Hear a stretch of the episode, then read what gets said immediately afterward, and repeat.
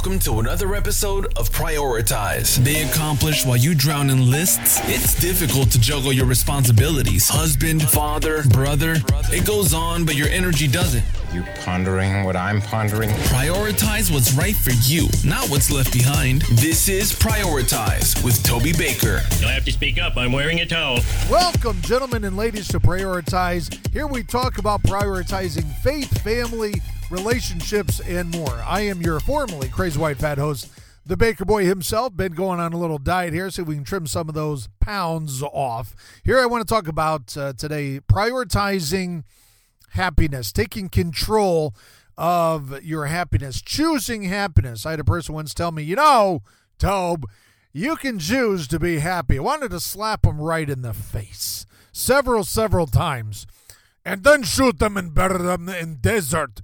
No, but we're not going to do that anymore. Why we not do this? Attorney says no more to shoot people and then bury them in desert is not good.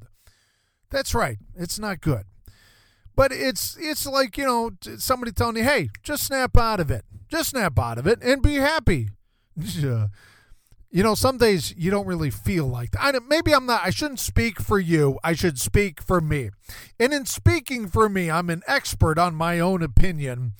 Some days I do not feel like choosing happy. Maybe I'm alone in this, but I don't think so. Maybe I'm the only one who feels this way, but after listening to several people, I just I get uh I get the feeling that's not the case. Okay? Are you with me on this? So, if you have been driving for any uh, amount of time, you have probably at one point or another had somebody just swerve right out in front of you, just cut you off in traffic. And then you have to say to yourself, no, this is not the time to break out the grenade launcher and remove the problem. This is the time where you got to breathe, where you got to start counting to 10, 20, even 100 if you must because there's no sense in screwing up your transmission, in ruining your vehicle because somebody just swerved and cut you off in traffic. The truth is, I don't know what that person is going through. I don't know what's in their frame of mind. It's just at the moment, click. That guy's an idiot. How dare he cut me off? What is he thinking? And then, after a few seconds, after a few hundred seconds, I come to my senses thinking maybe he's in a hurry for something else. Hopefully, he's on the way to the hospital. He's just, he's got to get there because he's got some kind of ache. And that's the reason he's got a very valid reason for cutting me off. Okay, is this a point of pride? Yeah, probably. Because the other person could be saying, Who am I to think that nobody else could ever cut me off? It just, it just happens. It's one of those things, right? Maybe you're late for an appointment and you got this happen, you got a tire blowout, your car wouldn't start this morning, and doggone it, you had to ace this interview because you really needed the money, and now your entire morning is shot. That could happen. That's been known to happen. I've actually been on my way to a meeting, a very important meeting, and I'm on six. I'm on. Uh, I'm on a highway, uh, traveling uh, as I recall, I was traveling the speed limit, and then poof, I had a tire blowout. This was not good. Fortunately, this was during the time of cell phones, so I was able to call the person, the individual, and say, Hey, I'm going to be late. This just happened. They were very understanding. And, you know, I, I forget that sometimes when uh, things in the morning are not going my way, that the person with whom I am to meet that morning just might be human just might be uh, understanding of the fact that life happens when you're making plans, right? Maybe, maybe this has happened to you. Maybe you're you're swimming along on your Facebook feed, your Instagram feed, and you're looking at all these great comments, and then boom, someone dared to criticize your post. Someone criticized your post that you spent minutes and minutes and minutes perfecting and taking just the right pictures. So you got like 25 photos. And if I'm talking about you, you know exactly who you are. And you spend all this time to create the perfect post, and then someone has the audacity to criticize your post, and doggone it, your day is shot. How dare they? Do they know? The extent that you went to in order to capture that post, the many megabytes of photos, the the time spent in perfectly articulating the right words to describe what was going on in the picture. How dare they?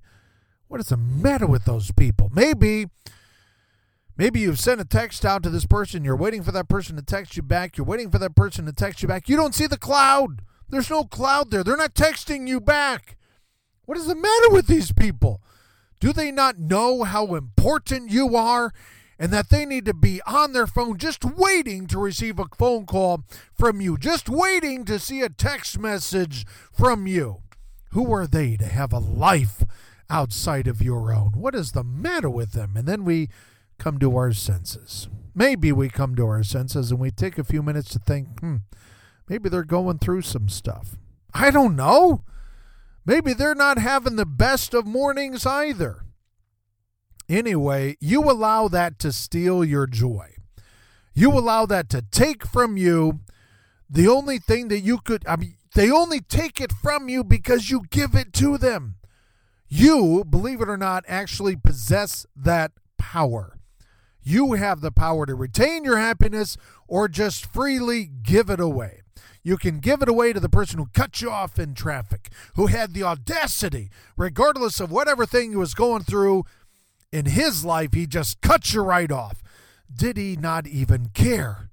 that you were having a good day. It was 75 degrees out. The moonroof was open. The the windows were down. You got the you got your favorite song going on the radio, and then boom, this happens. What is wrong with him? You freely give away your happiness to the people from whom you're awaiting a text message or a phone call, or they were supposed to show up for a meeting. They never did. They didn't call you. They didn't text you. How dare they? They were late to the appointment by 15 minutes, by 20 minutes, and man, you lit into them because it was not a priority for them to be there for you on time. You didn't even ask, hey, how's your morning going? I know there's people out there who inevitably and perpetually are consistently late for every doggone thing that you try to plan. Are you going to allow that to steal your joy? Are you going to allow that to retain your happiness, to control the rest of your day. I'd once seen it put like this, and I, I love how it's put this way because while we may not always prioritize time, doggone it, there's a lot of people out there who prioritize money. So let's look at it in this light, shall we? If you had $86,400 in your bank account this morning and someone stole $10 from you, would you be upset and throw the remaining $86,000, $386,390 away?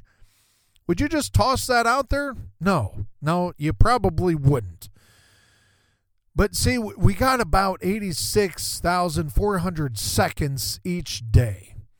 And the idea is this don't let a negative 10 seconds ruin the rest of your day you run this, okay? You run your happiness. So pay attention. Think about what you're thinking about. You got questions out there about this. You got problems going on. You don't know who to talk to or reach out to. Hey, I- would gladly will walk through this with you. Shoot me a message over at me at tobybaker.life. That's M E at tobybaker.life. I respond to all the messages that I get. I'd love to hear from you. I'd love to walk through this thing called life with you.